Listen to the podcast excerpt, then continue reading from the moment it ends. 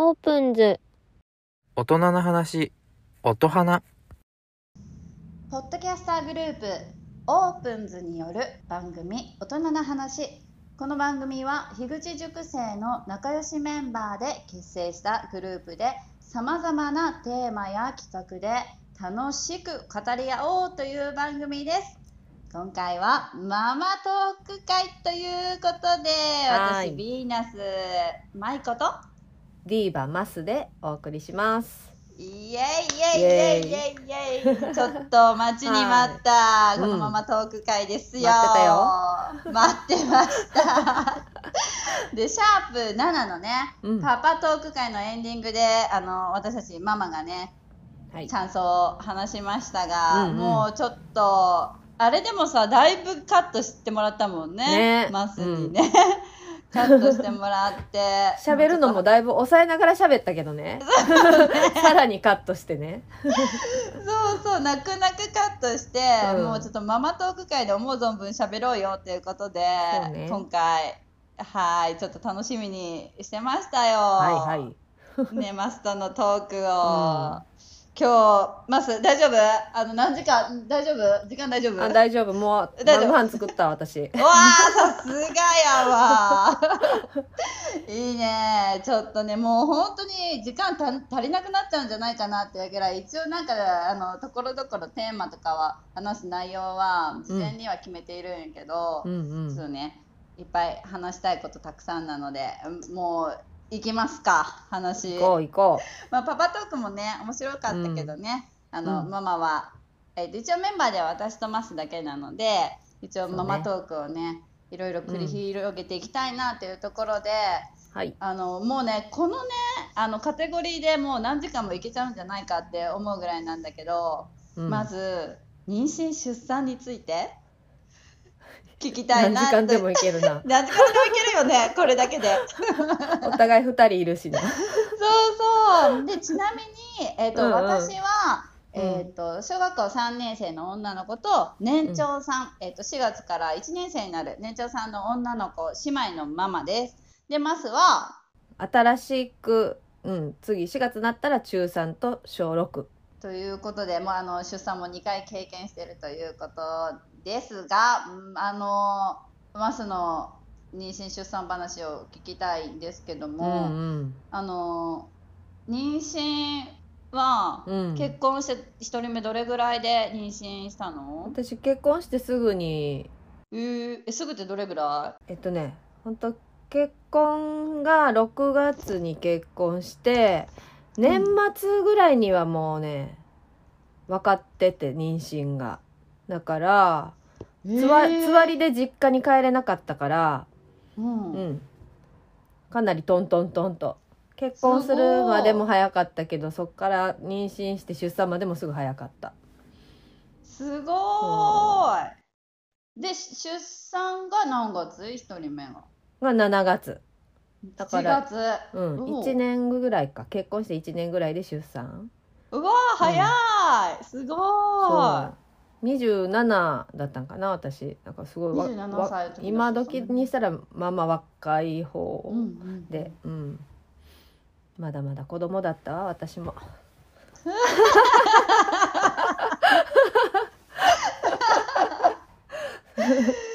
そうなんだね。ね。で2人目はなんか、えっ、と中3から6 3学年空いとんかな？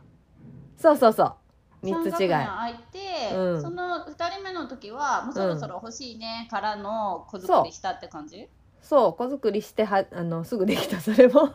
ああじゃあもうなんかあの計画的に計画そろそろ的にみたいなもう3つ違いでもなんかいきこう大変やけどその入学式とかかぶるから。うん。だけど、もうそれはそれでもう一気にババってなっていいらしいよみたいな話を聞いて、、うんうんうんじゃあまあ3つ違いでもいいかって言ったらすぐできたえー、すごーい。すごい心配してたけどね上の子すごい私にべったりだったから、うんううんん、でも意外と大丈夫だった、うん。ああそうなんだ。うん、その妊娠中に妊娠中5ヶ月ぐらいまでおっぱい飲んでたんよ。お上の子がそれいよ,、うん。よかったんだっけ？なんかちょっと妊娠したら授乳はみたいなこと言う。あんまり良くないから子宮が収縮するから、でそれを、うん、5ヶ月でやっとやめさせたって感じだけど。あもう無理やり卒乳卒乳っていうか断乳みたいな。そうそうそうそうそう、んんんん。ちょっとこの話ねしたら多分私1時間ぐらい語れるから。本当？まあちょっとなんかさあのー今度さママパパトーク会もさ、企画しとうけその時にさ、ね。どっちだっけ？誰だっけ？授乳あれはねなんかえたけるんがね。だけどね。あの授乳の話しよったよね、そうそうそう。ちょっとまたそこでもねさらっとね話せたらなと思ってますんで。ね、うん。その時しよう。そう。で妊娠の話なんやけど、うんうん。私あのまあ仲いいお友達とかは最近まあちょこちょこまあそういう話題になったら話すんやけど、うん。ああの今まで自分のポッドキャストにもラジオでも言ってきてないんやけど、うん。うちは、えっと妊娠するまで結構時間がかかってうんうん。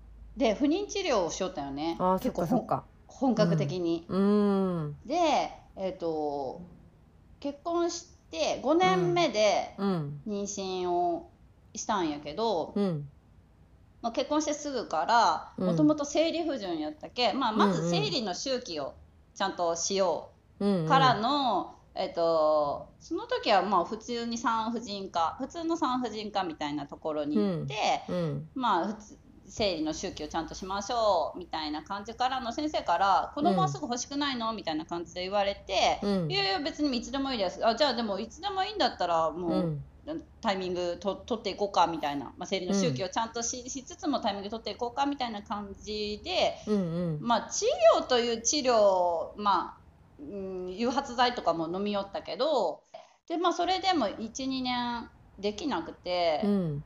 ちょっと不妊専門に行こうかなあみたいうなでそこから不妊専門の結構もう福岡でも有名なところに行って、うんもうそこでね結構メンタルをやられて、あもうね全国から来ていて、うなんや名やけんそう全国から来ていて、うん。あのもう待ち時間が23時間。で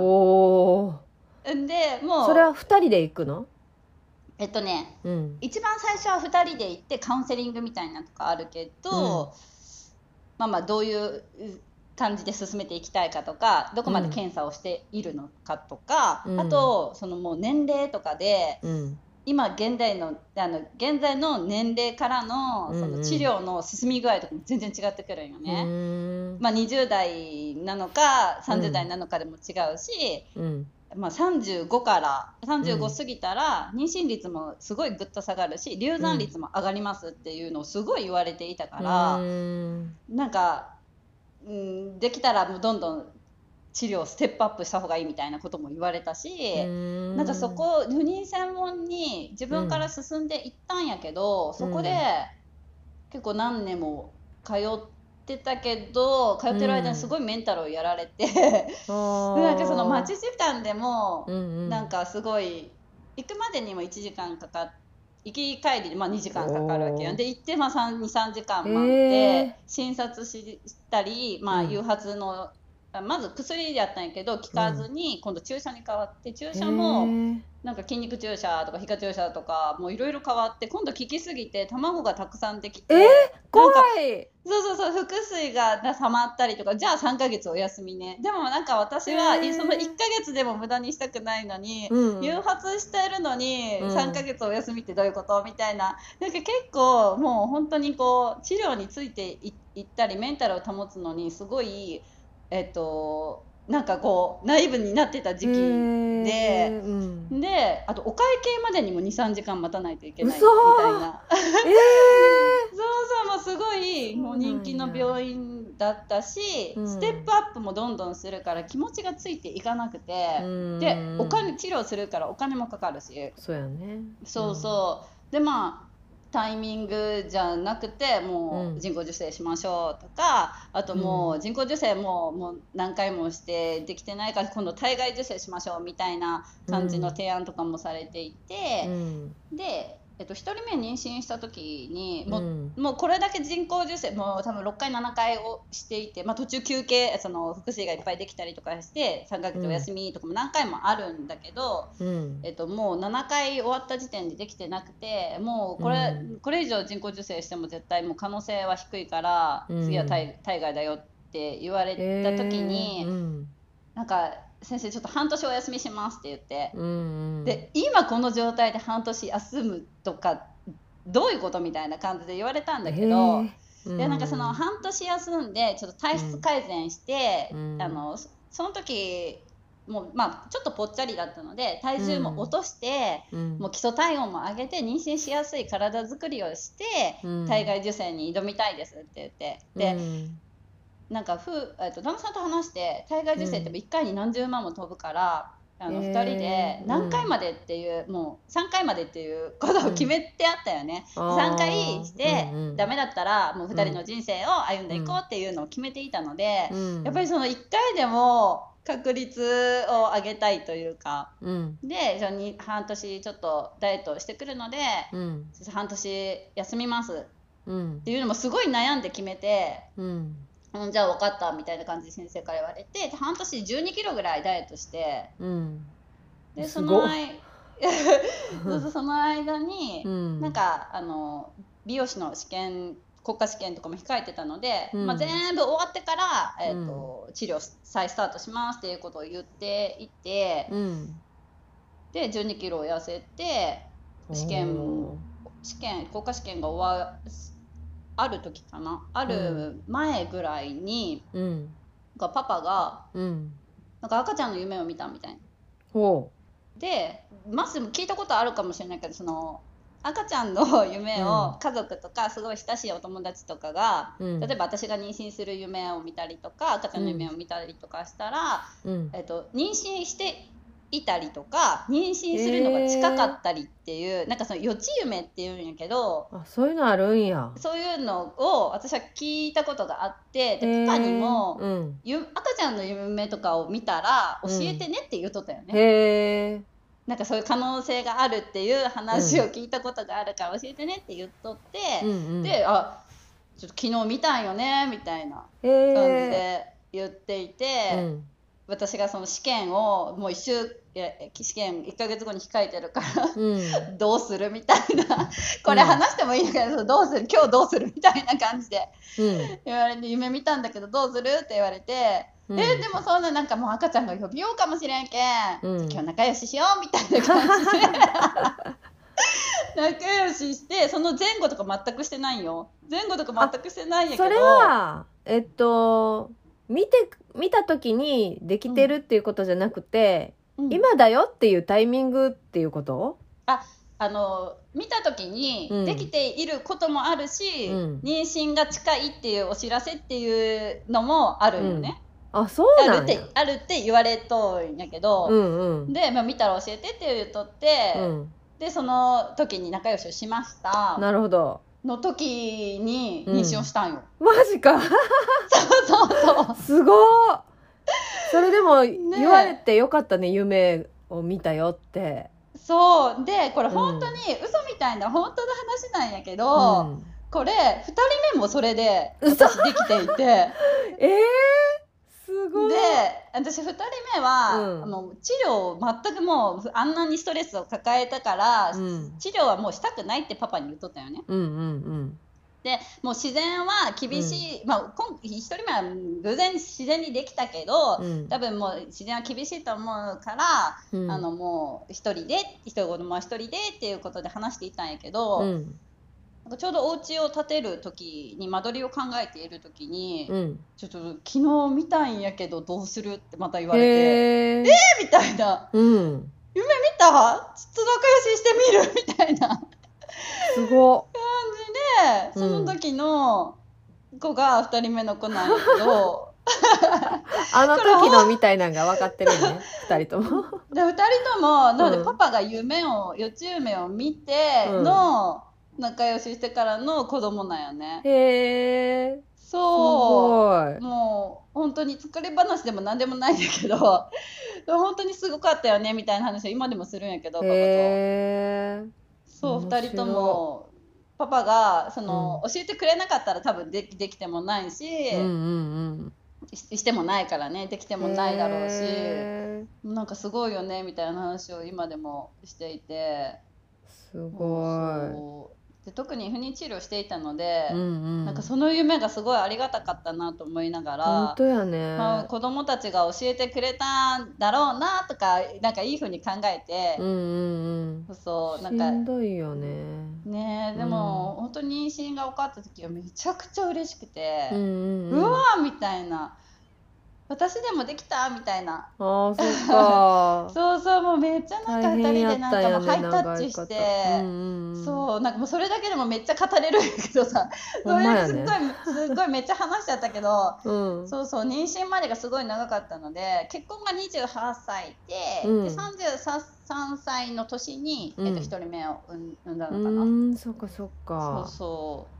そう。へー。なのでなんか本当にえね今もうすぐできなくて悩んでる方とかもきっといらっしゃると思うけど、うん、うちの姉も不妊治療してた名前昔ね。そうそうして、ででもなんか治療をやめたらストレスがなくなってできやすかったりとかうんいうのよくねそうそう。私も一人目うんそうだったし、うんうん、あとなんか特にあの、ね、治療されてない方とかもうん、よく思うのが、うん。なんかすぐできると思ってたみたいなことを、うんうん。結構男男性の方からよく聞くし、まあ、うん。女性でも言ってる方いらっしゃるけど、うん、もう妊娠ってすごい神秘的だし奇跡なんだよっていうことを教えたい。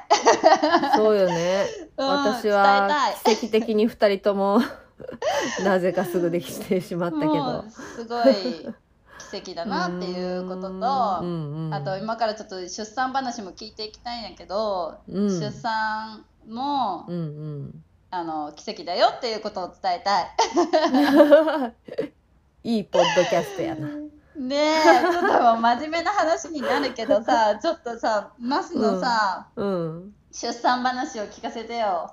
出産ねもうさ14年前かね上の子なんて痛かったことしか覚えてないよね。痛さの大変さ。え陣痛始まってどれぐらいで一人目出産した？あ私ねすごい早かったのよそれも。えすごい。だかだから結局妊娠も出産もすごいめ、恵まれてるっていうかねそこまで苦しまずにいけた方なんだろうけどそれでもやっぱり痛いのは痛くって、そりゃ痛いよね。陣痛ね始まってから3時間で生まれてん。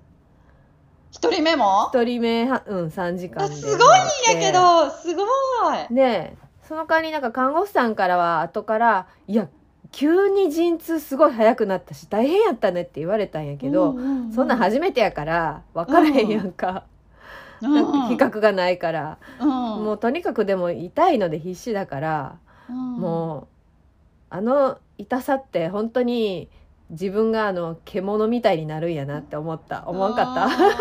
なんかさ野生に帰ったっていうか、うん。このベッドの横の柵とかをガーンってこう掴んだりしてさこんななんていうか動物的な衝動っていうかうん。こう理性とかをもうまるで忘れてう、ん。うん。もう自分の痛さにこう突き動かされてもう金ほんと金網じゃないけど柵にガーンってこうしがみついたりもうさらけ出してね。もうねいろいろさらけ出してね、うん、で分娩の方分娩台の方に行ってからも周期がだからそんなに感覚がなくって痛いすごい、うん、痛いと痛くないの感覚がよくわからなくても自分も、うんうんももっと力抜いて抜ける時は抜いたらいいんやでとかめっちゃうん助産師さんに言われたりしてさ、うん。でもうものすごい痛くって。で、うん。あのうちの旦那が京都にいて私は兵庫県の実家にいたんやけど、うんうん。で旦那は向かってきてくれてたんやけど車で、うんうんうん。でまだこあの子供が出てこないから助産師さんとかが「あお父さん待ってくれてるんやね」とか言ってうん。言ってたんやけど「待たんでいい!」って私は心の中で早く出てもう痛いから早く出てみたいな感じで心で思ってたら本当に旦那が到着する前に出てくれたんよ。おおうん、あちなみに立ち会いの予定だった？だった。うんうんうんうん。だったけど3時間で生まれたから間に合わなくておおそう。もう旦那着いた頃にはもうちゃんと出てきて綺麗に血とかも拭かれて。うんうんうんうんでもうそのもうその時のさ痛さの話本当に誰かにしたいんやけど言っていい？いやもちろんもちろん言って言って。あの切開するやん栄陰分さ。うん、うん、あれがさま麻酔もななしにするのに痛くなくなかった？痛い。痛かった？痛い。嘘私本当痛くなくって。おお痛かった？なんかさ陣痛が痛すぎてなんかボールペンとかでキューって引っかかれたぐらいの。あ待って待ってい痛あでも待って陣痛の方が痛かったかもし陣痛れない。の方が痛かったやろ。あ私あの、うん。あれだ。出産した後の縫うのが痛かった。あ本当？私それも痛くなかったんよ。すごい、その栄陰部をメスで、あの切開するのにうん。麻酔もなしでするのに陣痛が痛すぎて、その切開なんてどうでもよくって本当に痛くなくって、でおー。子供が出てから縫われるやんか、うんうん。それも勝手にしてっていう感じで。あの麻酔なしで針で縫われてるのに「うん。あはいどうぞ」みたいな感じですこう股を開いてさ われてるんやけど全く痛くなくって。すごい。この話を本当誰かにしたかった。すごいやーでも縫われてる時さ、うん。もうチクチクチクチクしてなんかその、ままた広げとかないといけないんだけど痛くてこう、えーなんか閉じ閉じもう閉じちゃうからいやもうちょっと力抜いてみたいな、あそうなんや、でいや、うん。あはいはいはいみたいなでもきついのにそれも痛いし嫌やなそうでも途中先生がもううん何回もそう開いてっていう閉じないで開いてって言ってるのにそれも痛いでうっうっって力が入るから、うんうんうん開いてみたいな。なんかちょっと先生切れ気味みたいな。あ、すいません。す、すいません。でも痛いんですみたいな。そっかいろんな人いるんや。そうそうそ。そうれしんどいな。なんか今思い出したら先生切れてたなと思って。先生でもじゃあいろんなパターンの妊婦さんに出会わっそうよね。そうだたよ。おもろ。え、二人目の時は？二人目ねた私ねあの緊急帝王切開になったんよ。おお、それはそれはんなんで？緊急ってなんかこう出てきづらくなってたみたいな感じ？なんか普通に破水して病院行って陣痛まだやったんやけど、うん。えっとねエコーで見たらへその方が首に巻きついてあてー。でなんかこれじゃもう出られんみたいにうんうんなってて、うん、で帝王切開になってうん、でその時は旦那は来てくれてたのに結局立ち会えず手あ術だからあなんかトミーさんは立ち会ったって言ってたってね。すごいよね。めっちゃ怖いけど。すごいね、でうちは立ち会えずにうん、手術して、だから1人目はああっちから出てきて2人目はお腹から出てきたってあじゃあどっちも経験してんだ。そうそう。でもねせ帝王切開もあの切る時は麻酔効いてるから全然痛くないけど、あのまあ、縫う縫うのとかも全然麻酔で痛くなくって、うん。一番痛かったのが術後の術後っていうかその出産後の子宮が内臓が元に戻るのかな？高陣痛っていうのかな、うん。それがすごい痛くって。あー。えなんか陣痛やったら赤ちゃんを産むために頑張れるけど、うん。赤ちゃんもう出てるのに、うん。なんでこんな痛いの？みたいなんで、うん。もうすごいもだえてうーってうんうなされながらうん苦しんで、当時3歳の子が会いに来てくれてるのに、うなんかもうすごい苦しんで、ろくになんか構ってあげられないっていう。うん。うん、で結局痛み止めの点滴も効かずで痛み止めの座薬を入れて効いたんかな。うんうん。それまではね辛かった、うん、それ何日ぐらい続くの？何日？いやでも1日ぐらいだったんかなあれ、うん、夜中に一人でずっとうなされてた覚えはある。きつうんきつかった。そのその帝王切開をそうん。の切ったところの切り、なんか口はの痛みとかはない、あんま覚えてないぐらいやからまああったとしてもチクチクぐらいかな。うんでも見た目は怖かったよ。ほんうんと私手術とかしたことなかったから、うんうんうん。その傷を塞いでるのを見るのがめっちゃ怖かった。見れない怖い。でっかいホッチキスみたいなので止めてある、えーめっちゃ怖いよ。そう考えたらトミーすごくない？すごい怖すぎるすごいよね。怖い。それを見れ理かたも。のこうすごいな。あ、うん。あとさつわりあった、妊娠中。つわりめっちゃあ一人目がひどかったね。あもう食べ食べれない。匂いとかもダメみたいな。食べれない。しうん。もう匂いももう最初は本当寝たきりみたいになって。うちょうど仕事をしてちょもうやめたんかな回数を減らしてたのかなちょっとちゃちゃんと覚えてないけど。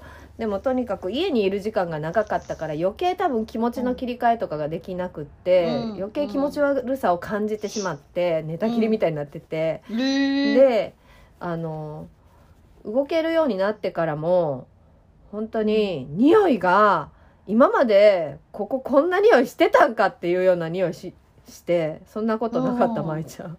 私ね二人ともつわりがなくて、嘘！本当に。ちょっとでも聞いてよ。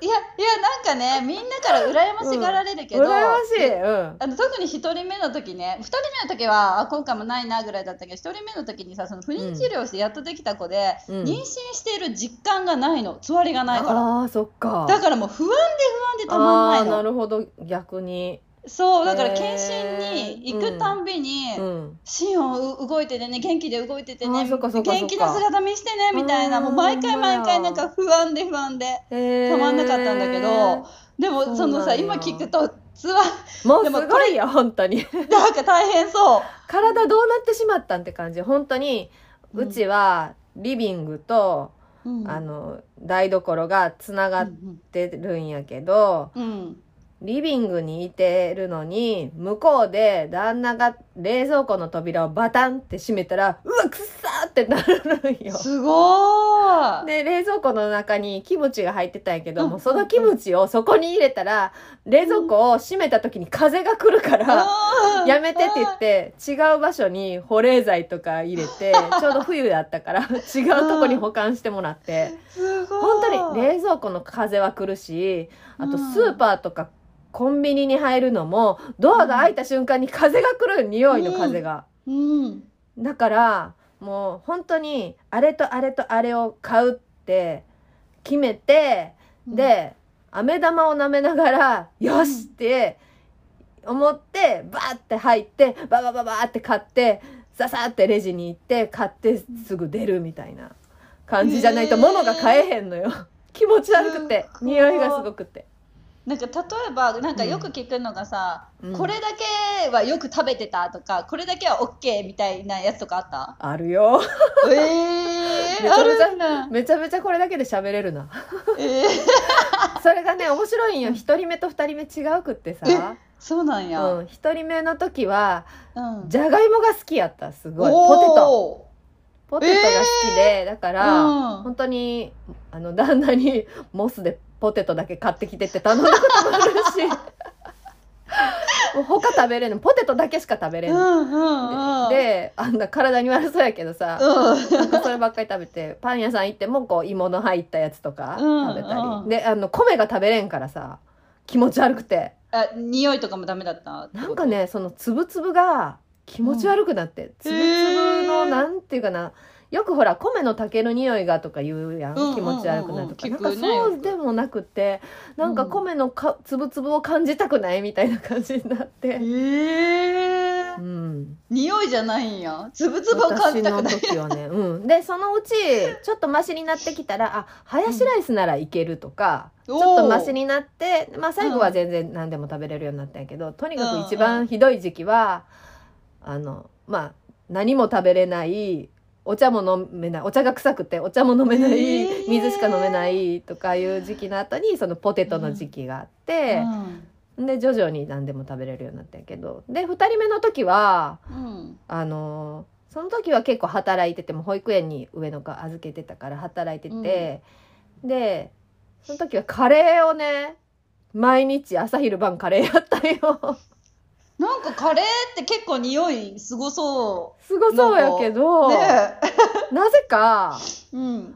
あの朝も昼も夜もカレー。だからすごい、毎日自分でもカレー作るし減ってきたら旦那も作ってくれるし、おー。で職場の食堂でもカレーを食べるっていう生活を ずっとやってすたごい。それ何ヶ月ぐらい続いたの？全然覚えてない カレー生活。カレー生活どれぐらいやったんやろ。覚えてないな。でもとにかくカレーばっかり。カレーは、うんすごあでもそのあの変な匂いするとかこればっかりっていうのを体験できて楽しかったなとは思う今いは。そうよね。なんかさ すごいわー大変そうだなとか思うけど、そういう体験をしてないけんさ、うん。まあちょっと羨ましくも 語れるネタが。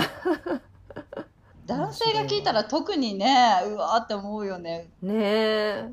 すごい神秘的。男性はあの夜中でもポテト買いに行ってあげてください そうよ本当に。他食べれんから、そうよね、本当もうストックもう言われる前にあのもうああるよって。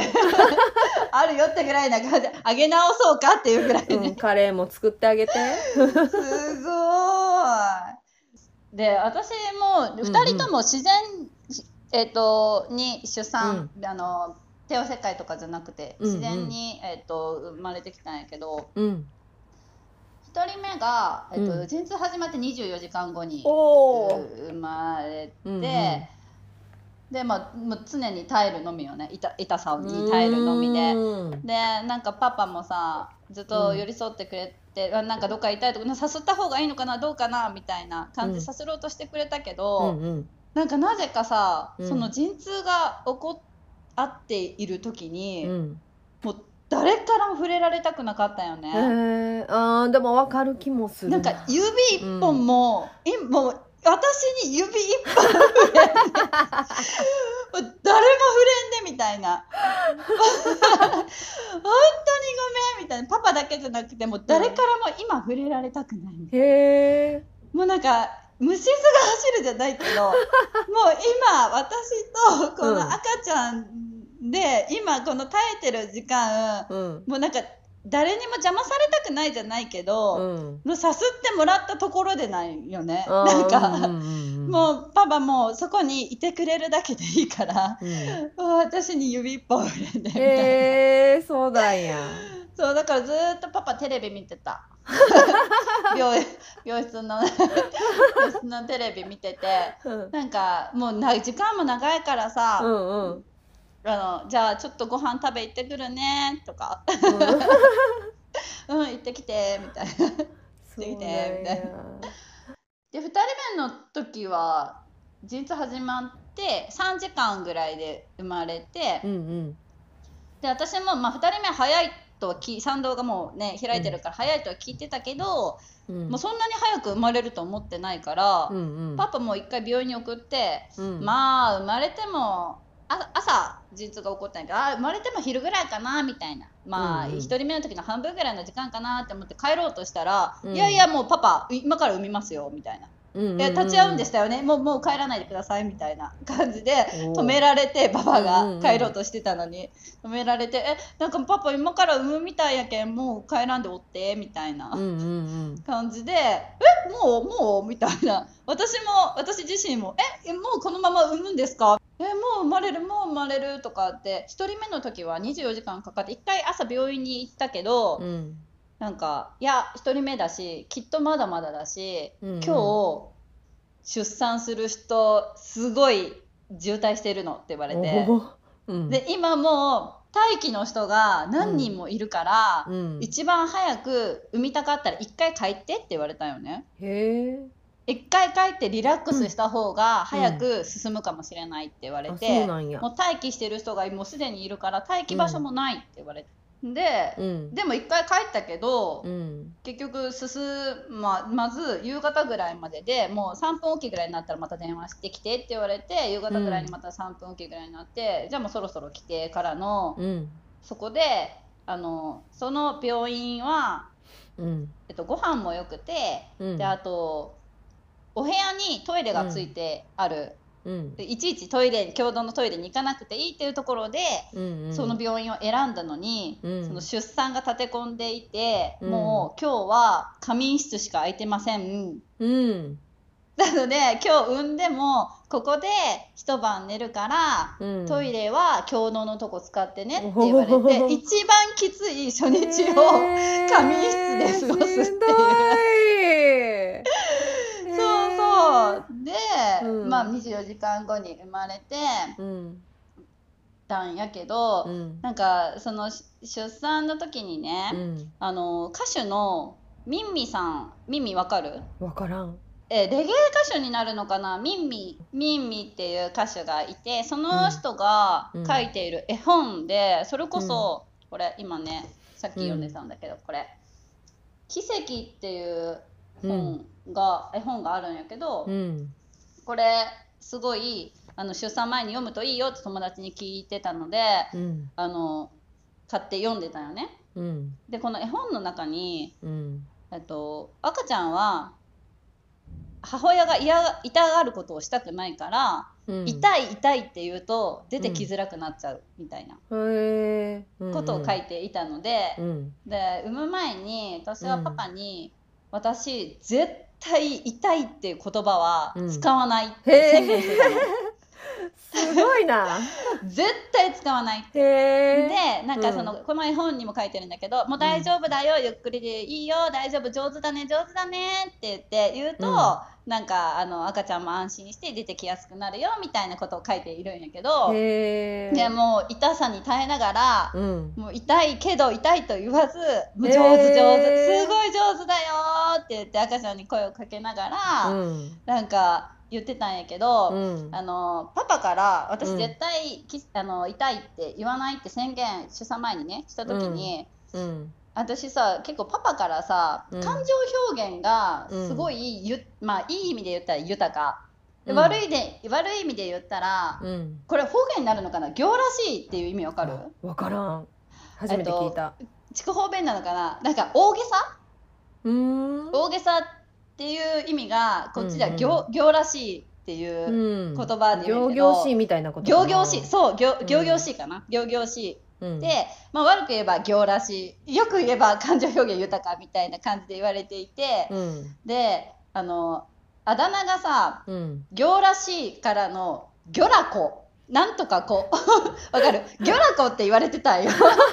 えそれはたまに呼ばれるだけ？そうそう。なんか例えばなんかちょっと切ったりして「痛い!」とか言ったら、あもうほんとギョラコギョラコみたいな感じで言われていて、うん。でその私が痛いって言わないって宣言をした時に、うん。もうママ絶対無理よみたいな。前は絶対無理よ。だってギョラコやもんって言って。うんでであのパパの友達が奥さんが出産する時に、もうすごい痛い痛いみたいに分娩台で叫んで、うん。廊下まで叫んですごい恥ずかしかったっていうエピソードをパパの友達から聞いてたからもう覚悟してる俺はみたいな、きっと舞はもう大声で叫んで、うん。きっと俺は恥ずかしい思いするけど、うん。でも大丈夫だよそれでもいいんだよみたいな感じでパパは言ってくれてて、うん。でも私は絶対叫ばないみたいな。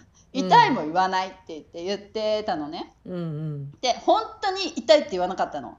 おーすごで痛いって一言も言わずにもう何痛かさにーうん違う代わりの言葉で帰って言ったとかじゃなくて。いやあのた大変とか。もう大変。パパみたいな。そういうことじゃないの。叫んでない。大声で叫んでもない。もう常にうんうん。えー、そうなんや。もうもうもうもうすごいね本耐えたのえー、大声でも叫んでなくて常に痛みに耐えて、うんもう何か言いたくなったらもう大丈夫大丈夫本当に大丈夫上手だね上手だねって言ってもう名前も決めてたから、うんもうゆうちゃん大丈夫だよゆ上の子ゆまって言うんだけどゆうちゃうんん大丈夫だよ、本当に上手本当に上手はあはあとかって言いながすらごいね伝えながら出産をしたのを、まあ、うちも2人とも立ち会いだったんだけどパパが見て、うん。それからあのいや本当に言わなかったねみたいな、うんもうこれからママにはギョラコって言わないって言って脱それからだつもう本当に出産を目の目の当たりにしてうんパパが、それからあのギョラコって言われてないよね。そうなんや。もうあのすごいすざましい出産の痛みにうん。耐えれたのは本当にすごいって言って褒められて、へえいやすごい。そんなこと考えれへんもんだって野生に帰ってるから。でもなんだろうなんかさ本当に痛い時ってさ、うん。冷や汗出らん？汗は覚えてないいやなんかね、うん。もう大声を出すとかいうよりもううん痛くて痛くて冷や汗が出てなんか震えるみたいな、なんかこう大声を出す気力さえもで出ないみたいな。あーどうなんかな。まあでも24時間とやろそれが。そう。だから違うかもしれん。私まだ体力があったのかもわーって叫んで暴れる体力 でもそうよね。3時間と24時間違うが違うよね。そりゃでもそうなるのかもしれないね。最後なんかもう気力が多分なくて、うん。そうそう。でまあ2人ともその時に痛いって言わなかもう本当にねこれ今ね出産控えてる人読んでほしい。ミンミンの奇跡を。もうこれで私は痛いって言わずにあの出産できたので。でも言ってもいいよって思う私 えちょっと私ささっきの話さパパ何って思ったんやけど。恥ずかしって何って。お前痛さ知らんやろ何言ってんねんって思ったすっごい。それでもいいよ。俺恥ずかしいけどいいよみいやいやたいな感恥ずかしいってなんなん？そもそもそもとか思う思う私。もうさその友達からさ、うん。もう絶対絶対もうあの行らしいんだ行らしいんだったら絶対大声で恥ずかしいからね覚悟しときなよって言われてるからさ。あうん分かったってパパもうもうその友達もう私も。そその友達に怒りよ今。そうだよね。やばい。ちょっと待って。永遠と話せるんだけど。ちょっと時間待ってやばい時ね間がまだ一個目だけどテーマ。やばい。でまあちょっとこの流れでさうん。あのーえっとねもうこれね事前にこう聞聞こうと思ってたことなんだけど、うん。あのメンバーのモグからもね、うん。これ聞きたいっていう質問であって、うん。ママになって今までで一番嬉しかったこと、うん。もしくは幸せを感じたことなんですか？っていうことで、あの質問いただいてますが、ん。ん何？これねいやは考えたけどこうあの時のこれっていうのが思い浮かばんくって結局なんかう嬉しいことってうん。割と日常にずっ溢れてることで、うんうん。そうと強いて言うならあの私えっと子供と布団並べて横にいまだにずっと寝てるんやけどうん。あの上の子と下の子とうん。右と左にいて寝てるんやけど、えー幸せ。いまだにね。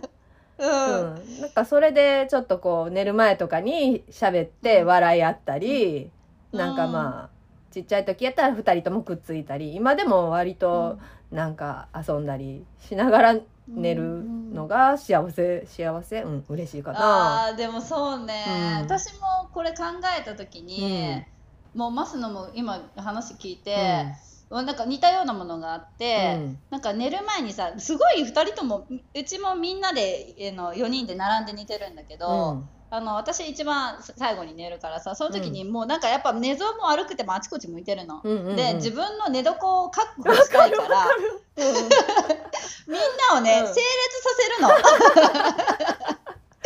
まず整列させて、うんうん。自分の寝床を確保してから寝るんだけど、うんうん。その整列させた時うん。にやっぱ寝顔は可愛いじゃん。ああ可愛いよね。ね可愛くて、うんうん。うんまあなんかこうもうなんかよしよしして、あのほっぺにチューして、なんか「おやすみ愛してるよ」って言って言ってるんだけど、うん。いつも。聞こえてないけどね。聞こえてないんだけどう「可愛いねおやすみ愛してるよ」って言って、寝床に 床につくんだけど、うんうん。まあなんか本当に寝顔ってすごい可愛いし、うんうん。なんかもう日常もさ怒ってることとかもいっぱいあるけど、うん。やっぱなんか寝顔はすごい可愛いなって今でもうん。思うし、そうね。れがやっぱり日々の生活の中で幸せだなって感じうんるうん。ことで、で私はその今までで一番嬉しかったことママになって今までで一番嬉しかったことで考えた時うん。に、やっぱさっきも言ったようになんかあの不妊治療をしてたので、あのやっぱりできるまでも長かったし、うん。そのつわりがなくて妊娠してる実感もなかったことからうん。なんか産んだ瞬間我が子を抱っこした時うにん、なんかそのうわやっと会えたみたいな、うん。時にすっごい感動が、一気に押し寄せてきて、うんでうわすごい泣きそう。あー涙出るって思ってパッて見たらパパが先に泣いてて。かわいいパパ。そうそうそう。なんかパパのさ涙なんて私うん。多分見たことないあのその結婚式の時にね、うん。あのパパの弟が先に泣いてたの。へえで、うん。その涙を見てパパがもらい泣きをしていたことしか見たことなかったから、そのパパが泣いてるところを初めて見て、うわ泣いてると思って、へえなんか私と同じなんかその感動みたいなのとか、うん。あやっと会えたなみたいなこうじ自分の我が子を見てうん。嬉しかったのかなって思ってすごいなんかほ私はうんそこで涙が止まって すごいほ ほっこりした今度気持ちになって、うんうんうん。その時にやっぱり一番なんかすごい嬉しいな我が子にやっと会えたなって思ったことで。うんでなんか多分これパパにも言ってないかもしれないんだけど、うん。その不妊治療をしてる時うに、んすごい一番辛い時に、うん。1回だけ今まででその結婚生活16年なんだけど、うん。今までで1回だけ離婚を考えたことがあって、えそれが、なんかそのやっぱり人工授精何回もできなかった時に、ーうん。なんか私はなんかこの愛する人の子供を授かれないかもしれないっていう不安がすごい押し寄せてきて、なんか私と別れて、うん。別れて違う人と一緒になった時に、パパその旦那さんうん。は父親になれるかもしれないって考えた時に、うん。あ幸せにできるの私じゃないかもしれないってすごいナイーブになった時があって、うん。その時に、うん。あちょっとなんか私は初めてなんかパパのことを幸せにしたいと思える相手だったのね。幸せにしてほしいじゃなくて、この人のことを幸せにしてあげたいって思えた相手で結婚したのに、あちょっと私幸せにできないかもしれないなってうん。思ってちょっと離婚がよぎったっていうことがあったから、なんかその1人目産んだ時の、うん。そのなんか涙を見た時うに。ん。なんか本当になんか苦しかったこととか悲しかったことが走馬灯のように、うん。もう離婚を考えたことも走馬灯のようにさもうブワーって、なんかへなんか流れていっーて、うんでもなんか最後こう涙を見た時にほっこりできたから、うん。なんかまあ本当にいろいろあったけど今が一番幸せだなとか思いながら、うん。その時はい痛かったけど痛くてはーってなってるけど、うんうん。その時のなんかもう感情がすごいいろんいろいろ押し寄せてきたなっていう思い出があって。そうか。そうでなんかもう一つね、うん。ママになって今までで一番辛かったことっていうのをもう聞きたくて、うん。なんかあるエピソード、えっとね子供がね息子がアレルギーがあってうんうん。それがね、結構しんどくって今はもうすっかり治ってるんやけど、うん、14年前にえっと、6ヶ月の時点でもう血液検査でアレルギーが分かって卵牛乳じゃ、うん、たその時はね卵牛乳が分かって分かったんやけど、うん。後で、まあ、卵牛乳じゃがいもとか結構犬猫とかいろんなアレルギーがあってでうん。まあ乳幼乳児の時は自分もおっぱいもおっぱいから出るからた自分も食べるものをうん、卵牛乳やめて鶏肉とかもやめたりして、なんかねそれをねなんか当時だからマクロビとかもなければビーガンもないし、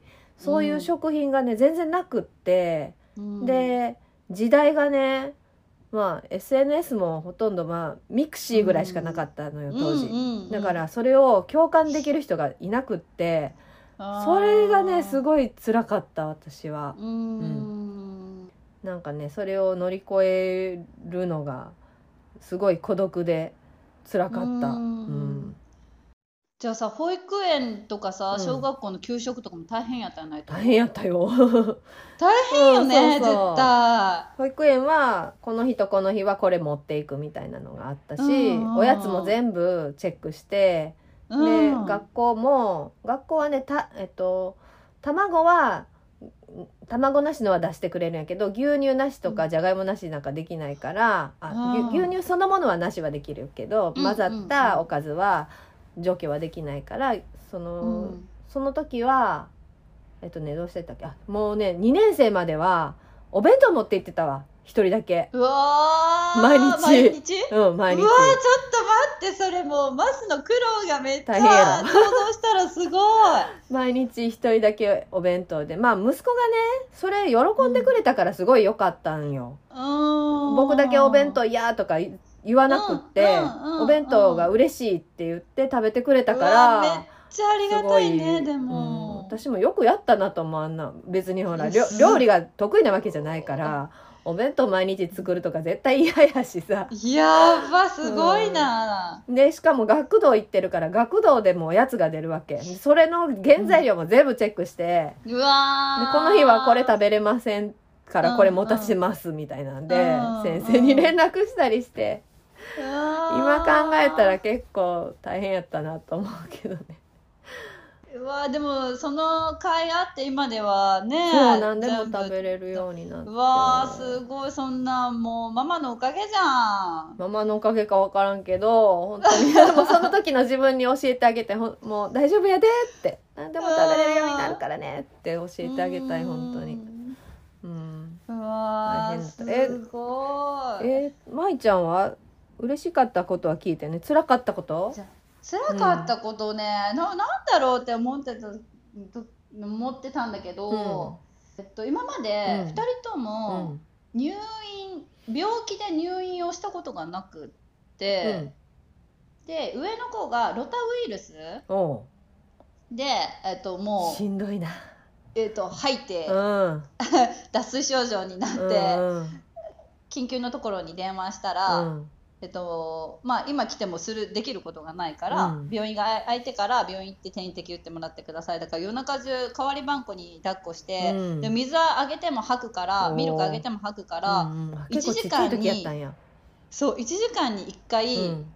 ティースプーン1杯のうん。お水をあげてくださいって言われたの、へえでも、うん。赤ちゃん、うん。あのきつくて泣いてんの、うんうんうんだからさもう喉乾いてるからもっとくれもっとくれって言うんだけど、飲ませないでくださいって言われてたから、うん。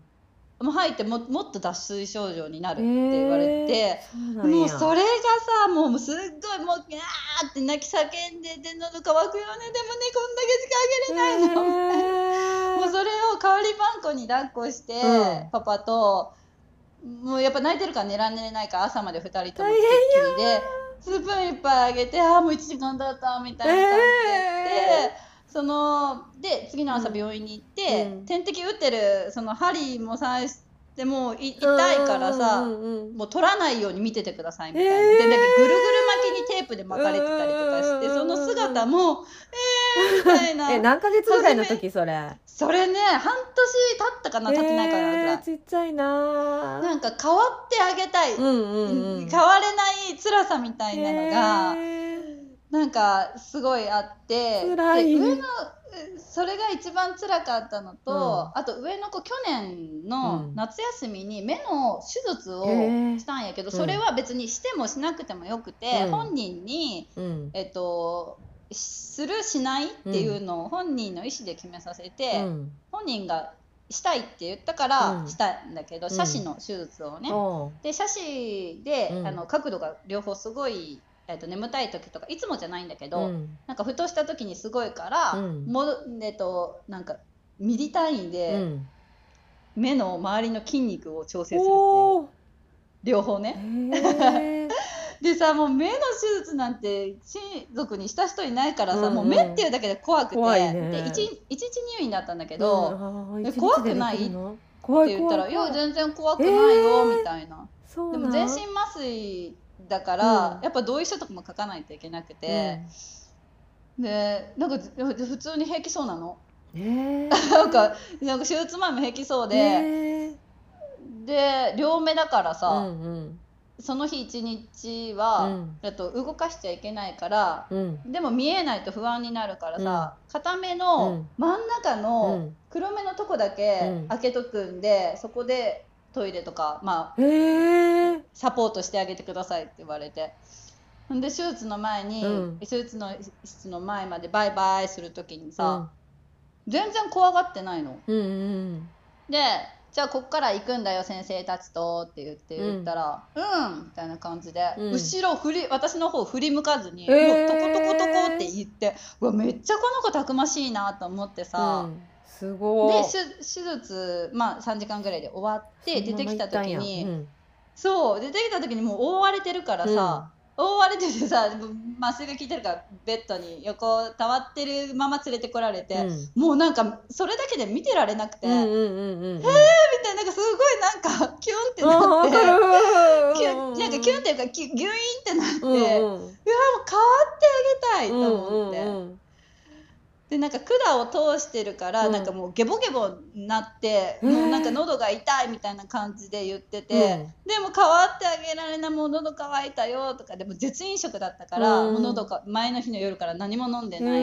でもお次の日のもう夕方になってて、うん。喉乾いたよとかいやそうだよねみたいな。なんかその状況を見た時に、変われないけどうん。変わってあげたいって思ったのが、うんやっぱりうん。今までで一番なんか辛いというか、うん。なんかもうどうしようもできないこのなんかこう 気持ちみたいなのがあって、うんでもご飯食べれ今もういいよ飲んでいいよご飯食べていいよってなった時に、うん。私じゃあ食べさせてあげる見えないでしょって言ったら、うん。この点だけでうん。見るから、うん。もう自分で食べるって。もうそんなちょこまかちょこまか食べれもうお腹が空いてるからすぐ食べたいみたいな、だから自分で食べるからいいよって言われて、もう本当に自分でなんかこうなんかこうやって見ながら食べてて この子めっちゃたくましいと思ってさその時に子供のなんか成長も感じれたっていうのがあった。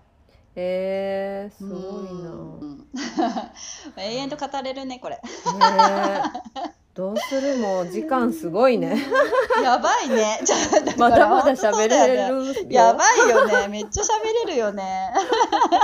で、えっと、あれだね、トミーがここは聞きたかったところで、うん。トミーからの質問で、うん。えっと、思春期の中学2年生男の子の接し方うんうん。もしくはその男の子長男と、うん。あと長女うん。女の子の接し方の違いって何かある、っていう、うん、聞いとったけど。ね思春期の男子っていうかねもうね、う息子とはめっちゃ仲良くって。仲いいよねね。思った。めちゃめちゃなビートボックスなんかさ。ックス。合わせてくるとかって言ってたじゃん。録音したもん一回っていうかもう何回か録音してるんやけど。いやもうそれ聞いてさどんだけ仲いいんだよと思ってさ、仲いいし、うん。うん。私におすすめしてくるこれ聞いてってこいこの人やばいみたいなのを 聞かせに来るの私はイヤホンしてなんかこう古典ラジオとかさ違うやつ聞いてんのに、うん。めっちゃ聞かせてくるから「あちょ待って今これ聞いてんの止めるから」とか言って。めっちゃ仲いいやん、う んでそんな感じだからあの全然まだなんていうかな、うん、普通に友達みたいな感じで接してるけどいやあのね下の子の方が難しいんよ。あ小5の娘の方が、いなんかどっかこう冷めた目で見られてるみたいな感じあるし、大人？大人っていうかな。うんうん。客観的にものを見て言ってくるって感じある、ええうん。え5年生だよね。5年生。すごいね、うん。5年生。やっぱちっちゃい時から私がこうちっちゃい時は息子にめっちゃ怒ったりしてたからだからもうその様子も見てたのもあって、私の様子を伺って何か喋るっていうのが多分もう癖になってるんやけど、うん。うん、で娘は旦那との方が割とあのちなんていうかななんで旦那になら何でも言えるみたいな感じなんよ。なんかこの前もそれ言ってたじゃん。なんかねそれさそれうん。も私びっくりしあて、そうなんや。結構なんかまあすごい仲いい親子とかもいるけど、やっぱなんかさ大きくなるにつれて、ちょっともうパパ嫌だみたいなさ、うん。ちょっとパパ嫌いみたいな感じのうん。家庭も結構多い中で、なんかすごい仲いいなと話聞いてて思ってさ今も。羨ましいなと思おって。父さんがやっぱね優しいんよね。あでー自分の欲しいものもお父さんの方が買ってくれる。私に欲しいもの言っても、それ必要ですか？みたいなとこから。言うの？言うの？ね必要ですかとは言わんけどいやその服 その服持ってるやんとか言うからもう花からお母さんにには言わない。欲しいものはお父さんに言う。そしたら なんなんだいらないものでも買ってもらえるし、うん。うん、なんか友達のこととかもお父さんの方が言いやすそうな感じはある。えー、すごいいい関係、全全部じゃない。私に全部言わないわけではないけど、うん。うんお父さんの方が割とあのいろいろ、うん、こういう映画見たいとかもお父さんの方が言いやすかったり漫画とかねこの漫画欲しいとかも、私に言ったら多分買ってくれないから、お父さんんの方があのいいって言ってお父さんに言ったりしてるし。あのさ、うん。これさパパトークでさ、うん。あの欲しいものをすぐ買ってあげるかあげないかみたいな話あったじゃん。うんうんうんまずは、じゃあのお上の男の子でも、うん。女の子でも、うん。欲しいものはすぐ買ってあげるタイプあげないタイプ？私すぐ買わない。パパは、すぐ買うね。本 一回だってちっちゃい時にさなんか11月ぐらいに当うん。息子が「仮面ライダーのベルトが欲しい」って言ったよね。ほうほうほうほう。そしたらあるあるね。もう12月にクリスマスにサンタさんにもらえばいいやんって思うやん、うんうん。そしたらさなんか私にに何の許可もなくその場で買ってってさ旦那が。おお、まあ、あのベルトにも種類があって高いやつと安いやつとあって、安い方のやつを買ってたんやけど、おうおうおうおうにしてもねえ私に相談もなしに買うの？みたいな。があって。でもまあ旦那には旦那の考えがあって。うん。それは、うんまあ、子供の欲しいって思ったタイミングが大事やっていうこあと。うわー。それでほんまにいやそうやなと思うことあっあてー確かに。私息子がねそのうん。4歳ぐらいの時に34歳かな、うん。楽器にすごい興味があってうんテレビで吹奏楽とかオーケストラがやってたら「あこれは何々、うこれは何々」とか言ってめっちゃ楽器の名前とかむちゃくちゃ知ってる時があってさ。すごい。でこれは楽器にすごい興味がある子やからいいと思って楽器の本を買ってたんよ、もうそれ子供用とかじゃなくて、本当に大人があのうん。見ても楽しいような楽器いろんな楽器の種類が載ってるような楽器の本を買ってこれクリスマスにあげようと思って寝かしてたことがあるんやけど、くうん。もうね12月だったらその熱冷めてて。そういうことがあるからだからパパの言い分もわかる。うんうんその時にに買った方がその子の興味のあることが伸びるっていうこともあるからだからそのすぐ買うタイプの考えも分かるこれあれじゃんあのパパ3人組と意見が合いそうだねマスの旦那さんも。ねえそう、ねうん。あ大輝くんが買わないって言ってたそうやかったね。うんうん。そうそう。でもまあ育ってきた環境もあるかなとはまあまあで思うけど、ねもそうよね。旦那と私の。うん。そうそれもあるよね、うんうん、あるある。ちなみに私も買わない、買わなくて、うんあのうちさパパもあのそこは同じ考えで、うん。あのうちお手伝いしたら、うん。お小遣いをあげるっていうことにしているのね、ううん。洗濯を畳んだり、うん。えっとまあ、ご飯食べる前の準備をしてくれたりとか、うん。まあほんとちょっとしたことでお小遣いをあげるようにしているので、うんうんえっと1ヶ月に1回それちゃんと小の字で書いていて、うん。いろいろ項目があるんだけど、うんうん。お風呂洗いをしてくれたとか、うん。いろいろあるんだけど、うん。で、えっと集計してお小遣いをあげるっていう感じにしていて、なので欲しいものは自分のお金で買いてほしい。買えるほど貯まるの？欲しいものがちっちゃいものなの、あえっ、とねちっちゃいものから大きいものまであるんやけど、うん。まあえっ、とお年玉とかもあるしうん。私全然管理してないよねあ自分たちの好きなものをうん。自分たちがもらったお金だから、へー。そこから自分たちの好きなものを買いなさあいだしそうなんもうまあお年玉以外にうん。お小遣いもらった時でも,、もう全部子供たちにあげるんよね。なので自分ここから自分の好きなものを買いなさいっていうので、あの欲しいものがあれば、お手伝いをしてくださいっていうふうへにもうお手伝いができる年齢だから、うん。お手伝いをしてくださいっていうふうにしていて、でうん。うちのパパも、うん。働かざる者食うべからずとか言って。でそんな難しいことを言っても分かんないよとか言って私言うけど、うん。なんか欲しいものがあったら、うん。お手伝いしり？みたいな感じで、なんかちょっとパパも可愛く言ったりとかして、うんでトミーからうん。私もなんか長女と次女の接し方の違いなんかある、うんっていう感じで、うん。うんうんえっと来てたんだけど、ねうん。あの性格違う？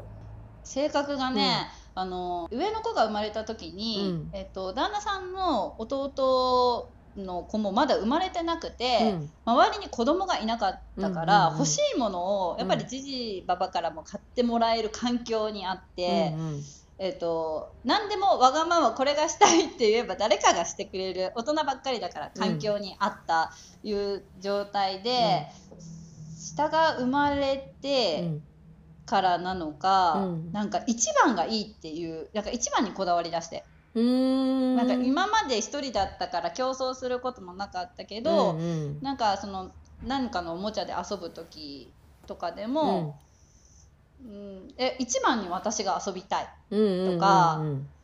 なんか一番にすごいこだわり出して一番には食べれたとかもそうだし、うんうん。一番にこれができたよとか。うん。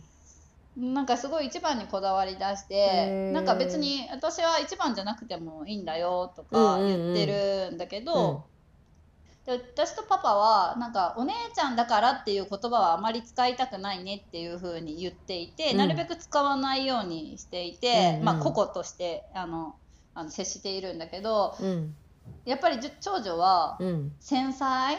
なんかこう周りの目の気にしたりとか、うん。人からどう思われてるんだろうとか、うん。結構気にしいなところがあって、うん。で逆に下はなんか感覚タイプというか、うん。自分が今これをしたいからうん。するみたいなタイプで、うんうん。なんかあのほ今保育園でも、ね、先生に聞くと、うん。自分が今日この子と遊びたいから遊ぶっていう感じで、特定の子とずっと仲良くしてるわけじゃないですっていう感じのタイプなので。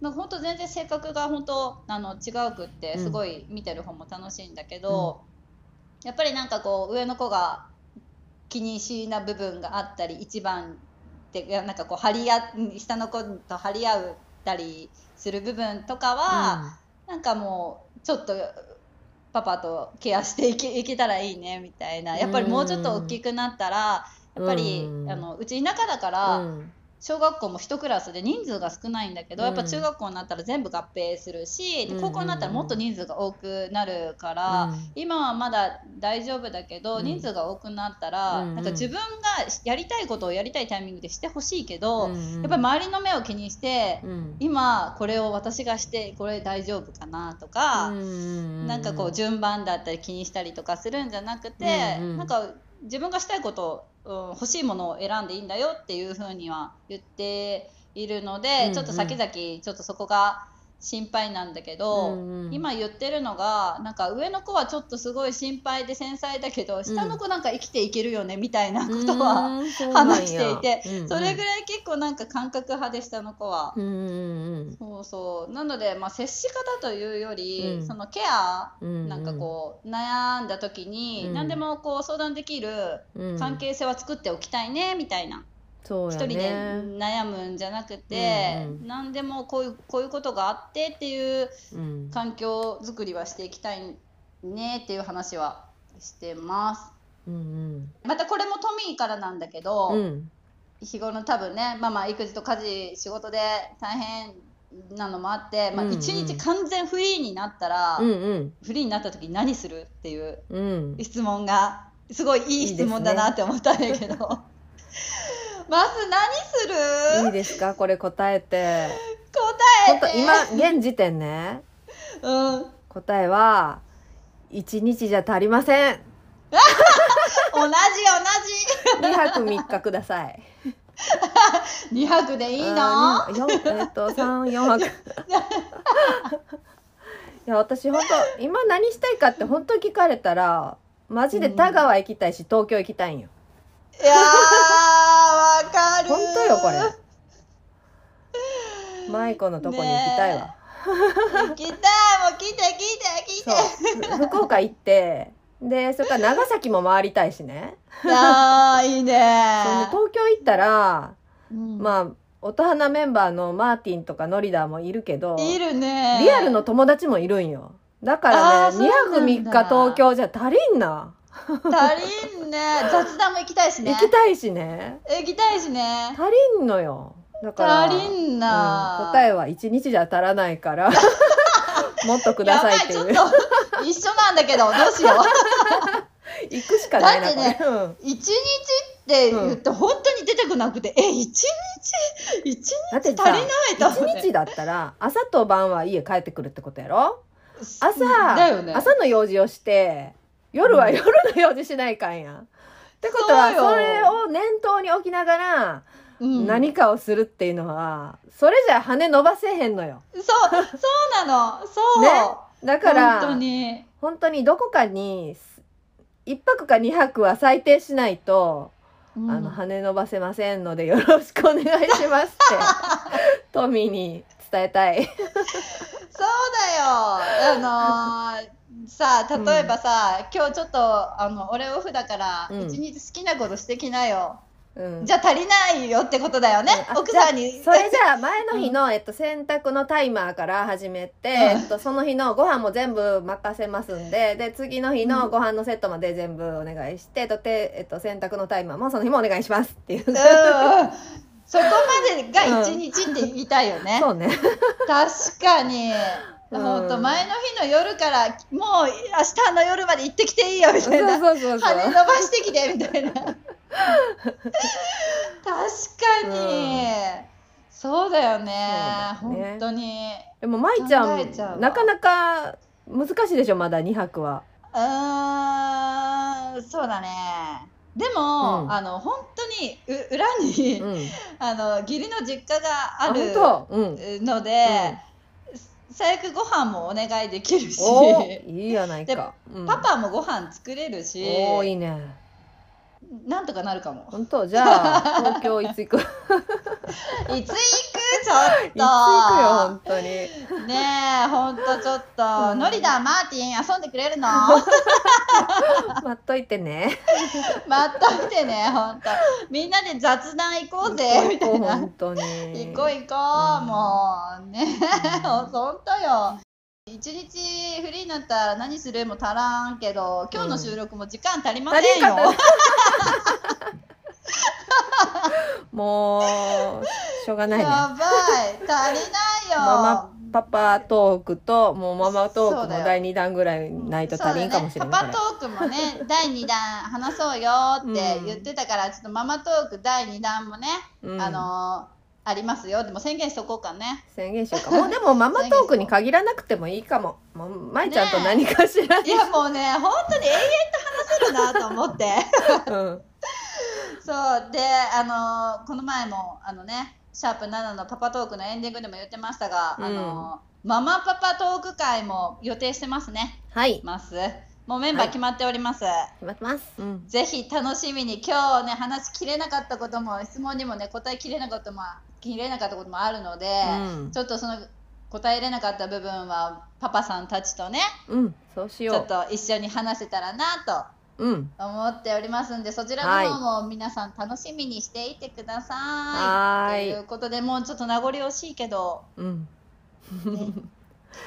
じゃあエンディングいきますか。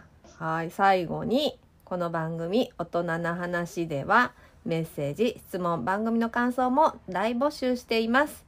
えー、Twitter、Instagram の DM やハッシュタグ音花で感想ツイートもお待ちしております。ということで今日の収録メンバーは私ディーバマスとヴィーナス舞子でした。はいありがとうございました。ありがとう名名残残惜しい。音花。はい、えー、じゃあ今回は、えーママトークのエンディングということで私フォース使いのマーティンとリリカルノリダがお送りしていますよろしくお願いします。よろしくお願いしますはいはい今回ねママトークなんですけどはい。僕このママトークをね聞いた前日に、うん。奥さんとも本当にすごい大喧嘩をしまして一応まあその日に仲直りしたんだけど、うん。まあ、次の日に聞いてみてうん。こうなんかね出会って、ね付き合って結婚して子供ができてなんかねこういろんなこと振り返っちゃって、うん。そうところどころ共感できるポイントがありすぎて、うん。うん。うん。ちょっとねあの涙が出てしまいました。うん。うん、音花聞いててまさか泣くとは思わなかった。